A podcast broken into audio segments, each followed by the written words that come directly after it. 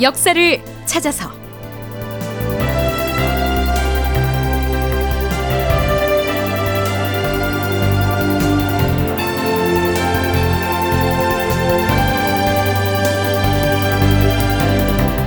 제 1226편 후금의 엄포 서울을 점령하겠다. 극본 이상락 연출 황영선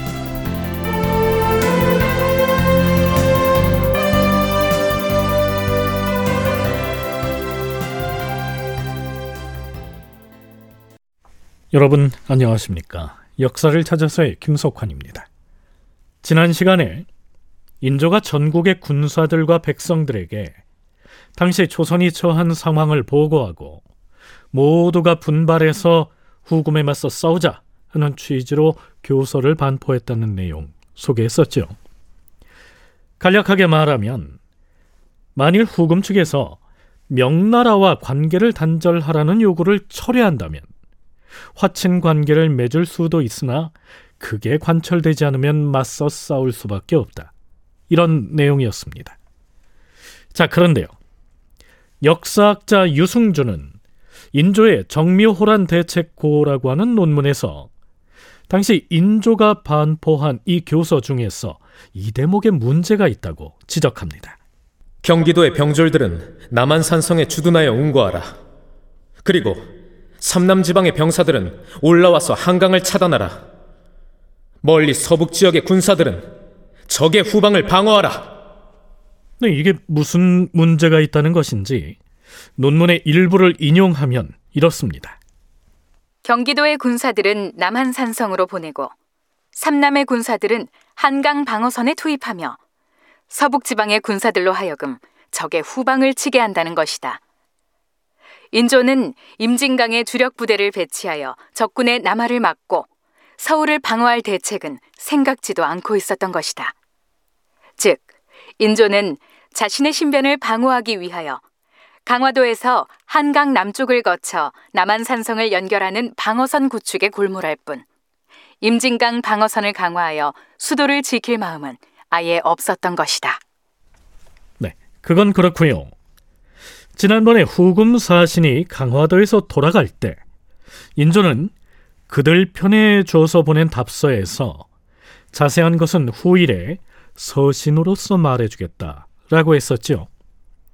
그래서 결국 강홍립의 외숙인 강인을 후금 진영에 사신으로 보내기로 합니다. 그런데요. 명색이 국서를 지참하고 갈 사신인데 관직이 없으면 안 되겠죠.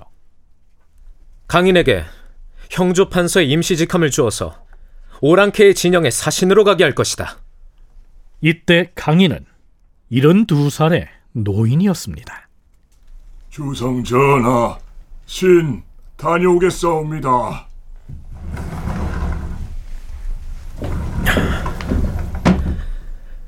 먼 길에 노고가 많을 것이요. 아무쪼록 나라의 운명이 달려있는 중요한 일이니 지혜롭게 대처하도록 하시오. 여부가 있겠사옵니까? 주상 전하의 하교하신 바를 저들에게 성심껏 설득하도록 하겠사옵니다. 그럼 다녀오시오. 이때 강인이 지참한 인조의 국서 그 내용 중에서 명나라와의 관계에 대한 대목만 간략하게 인용을 하면 이렇습니다.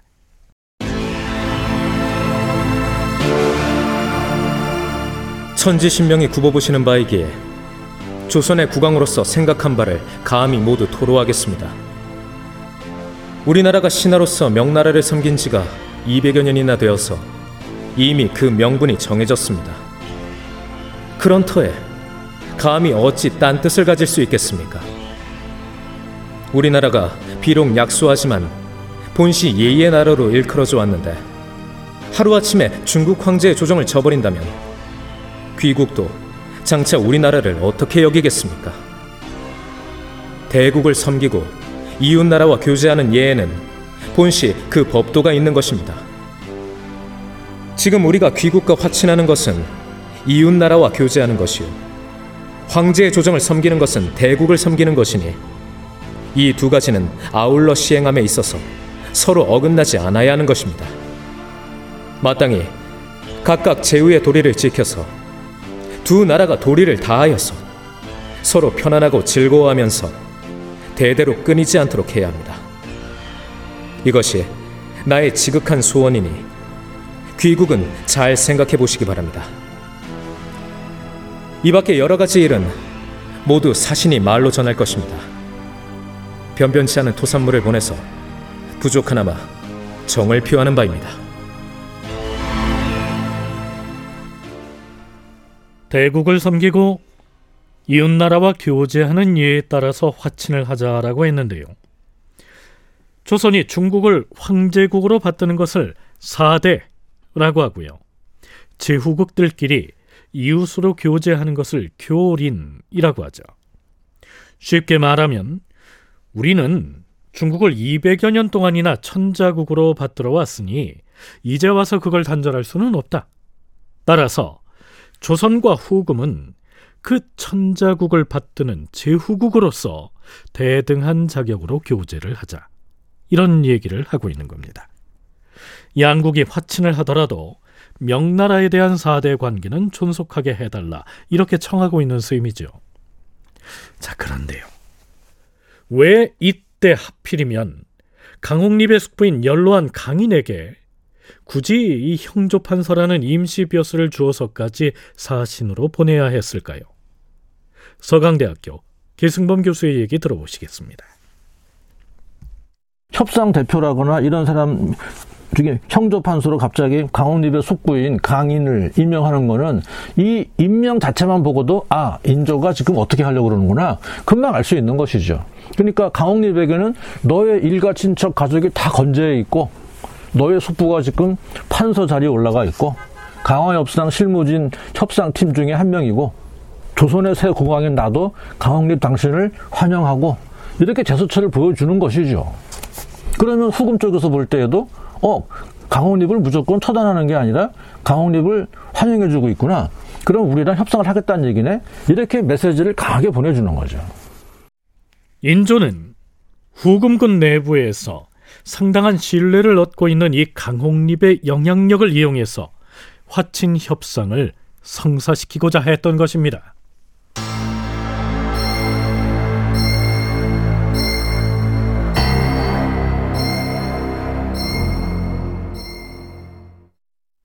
강인이 국서를 가지고 떠난 직후 대신들과 비변사 당상들이 어전으로 몰려와서는 임금을 만나겠다고 청합니다.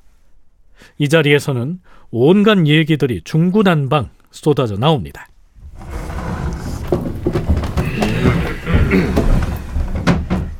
전하, 적군이 평양에 오래도록 머물면서 도리에 어긋난 말을 계속하고 있사온데 차라리 국가가 망할지언정 명나라를 버리라는 저들의 요구는 의리상 따를 수가 없사옵니다. 차라리 강인으로 하여금 도중에라도 결단을 하고 그냥 돌아오게 해야 하옵니다. 주상 전하, 이제는 남도의 군사들이 제법 모였사온데 지금 장마는 홀로 도원수의 자리를 지키고 있으면서 군사를 보내달라고 요구하고 있사옵니다. 마땅히 남도의 군사를 장만에게 나누어 보내서 도와줘야 하옵니다. 전하, 장만은 이미 평안도에서 개성으로 퇴각하여 주둔하고 있으니 군사와 말이 아무리 많은데 그가 무엇을 할 수 있겠사옵니까? 군사를 거느리지 못한 상태에서 적을 대적하게 하였으니 장만의 입장에서는 억울하고 안타깝지 않겠사옵니까? 주상 전하, 여기 강화도에 들어온 사람들이 모두 급료를 받기를 청하고 있지만 군량도 부족한데 어떻게 급료를 줄 수가 있겠사옵니까? 지금부터는 직접 전투에 나서는 군사 이외에 전직 관리나 각사에 소속된 하인에게는 급료를 주지 말아야 하옵니다. 그건 그렇지가 않소. 저들은 모두 과인과 조정을 호위하기 위해 여기 들어왔는데 어찌 급료를 주지 않을 수 있겠소? 또한 전직 관리로서 관직이 없는 사람도 죽음을 각오하고 강화도로 들어왔으니 그 뜻이 가상하다 할 것이오. 그들에게 우선 급료를 주도록 하시오. 주상 전하, 최근 대간에서는 이귀를 탄핵해야 한다는 목소리가 나오는데 당초 서울을 떠나자는 의논을 어찌 이귀만이 주장하였겠사옵니까? 이원익 역시 의 의논을 주장하였는데도 대간은 한마디 말도 없다가 지금에 와서 이귀가 화친을 주장하여 나라를 그르친 것으로 만들고 있으니 나중에는 또 어떤 사람이 이귀처럼 논박을 받을지 모르겠사옵니다. 전하, 모물룡을 구원하는 일 또한 미리 정해야 할 것이옵니다. 그건 아니 되옵니다. 모물룡은 우리나라가 이런 참혹한 병화를 입었는데도 단 한 명의 군사도 내보내서 지원하지 않았사옵니다. 그런 그가 무슨 면목으로 우리에게 구원을 요구하겠습니까? 자, 대소신료들이 쏟아낸 이 내용만 듣고도 당시 조선이 처한 상황이 얼마나 어수선했는지 어렴풋이 가늠할 만하지요.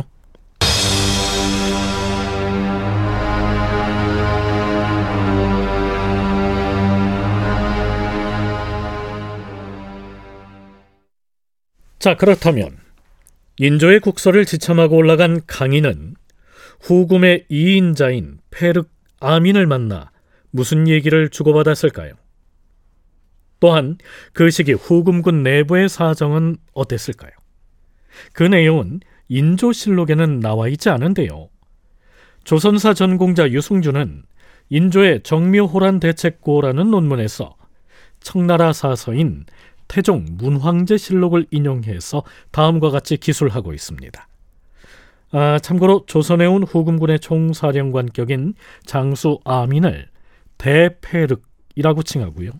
나머지 장수들은 그냥 패륵 이렇게 칭하고 있습니다. 사신인 강인이 대패륵 아민을 만나보고 이렇게 말했다.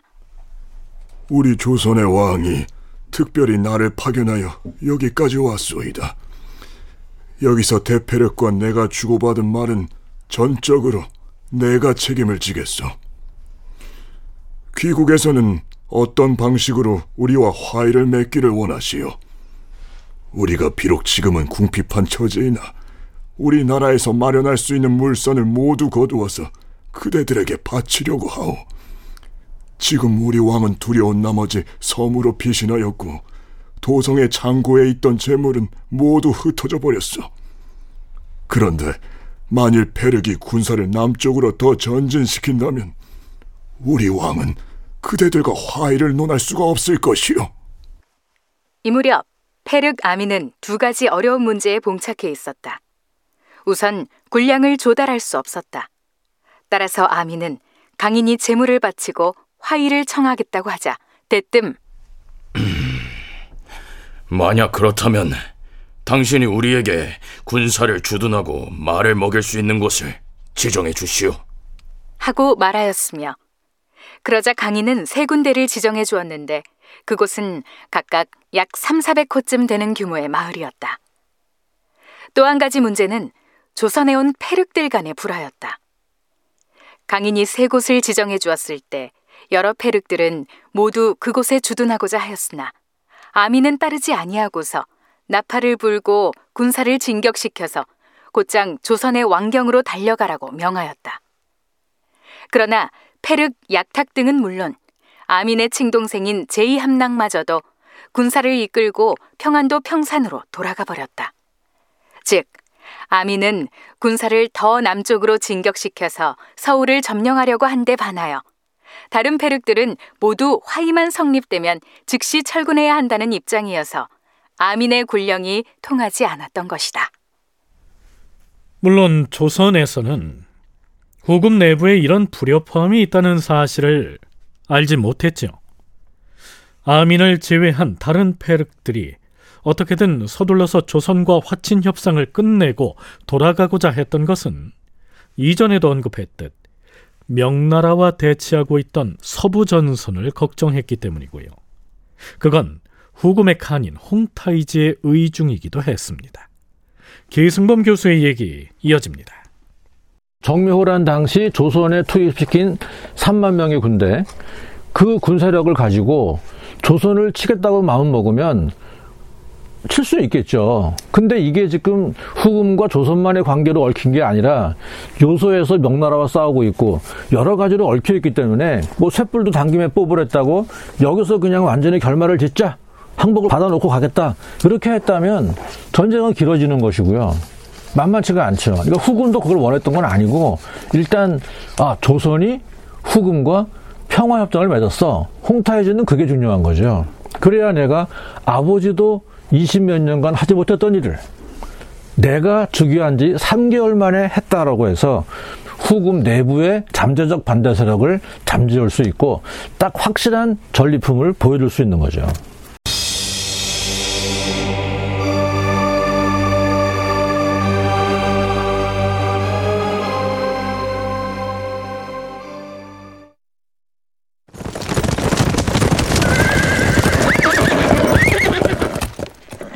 (2월 7일) 강인에 앞서서 후금 진영의 사신으로 갔던 두 사람이 강화도에 도착합니다. 사루 전투의 포로였다가 이번에 후금군을 따라온 강홍립의 아들 강숙과 박난영의 아들 박립이 그들이죠. 전하, 강숙과 박립이 후금 측에서 보낸 국서를 지참하고 강화도에 당도하여 싸웁니다. 어, 그래. 그들은 지금 어디 있는가? 지금 막 진해루에 도착했사온데 오랑캐 측 페르기 보낸 국서를 먼저 받아가지고 왔사옵니다. 어서 가져와 보라. 예, 전하.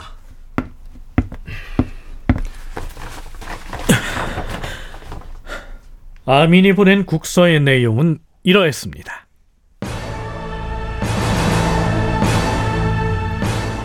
조선국 왕에게 구하는 바이오. 우리가 강화를 하겠다고 나서자 귀국 조선에서 곧바로 관원을 차출하여 보내왔기에 우리는 진심이라고 여겼습니다. 그런데 지금 듣자 하니 조정에서는 평양성과 황조성을 잘못 지킨 장수들을 잡아가고 새로 임명된 장수들이 그 자리에 부임해서 다시 군사를 정리하고 있다고 들었습니다. 그리하여 대로병과 강연하는 모두 병마가 주둔하는 군사 진영이 되었음은 물론이고 또한 각처에서 병사들을 모아서 훈련시킨다고 하니 이것이 어째 진심으로 우호를 강구하는 자세라 할 수 있습니까? 뿐만 아니라 우리 금나라의 사신이 강화도에 갔을 적에 귀국의 임금은 우리 사신을 불러보지도 않을 뿐만 아니라 귀국의 사람들이 우리 사신들로 하여금 무릎을 꿇리고 예를 행하도록 하였다고 하니 이것은 조선의 관원들이 망명되게도 스스로 우리보다 더 높고 강한 채 한 것입니다. 이는 예절을 갖추는 것이 아니라 오히려 국가의 큰일을 파괴시킨 결과를 가져올 것입니다. 우리는 지난번 귀국에게 명나라와 단절하라고 말하고 나서 양국 간의 강화를 기대하고 있었습니다. 그런데 지금 강인이 가지고 온 글을 보건대 이전처럼 국서에 명나라 영혼호를 써놓았어요. 이런 식이라면 어떻게 두 나라의 우호를 말할 수 있겠습니까? 우리가 쳐들어온 것은 원래 명나라 때문입니다. 화친이 타결되면 곧 떠나가겠지만 그렇지 않으면 조선의 왕경으로 가서 주둔하면서 1년 동안 농사를 지으면서 돌아가지 아니할 것입니다. 귀국은 그때 후회를 하여도 아무 소용이 없을 것이오. 다큐멘터리 역사를 찾아서 다음 시간에 계속하겠습니다.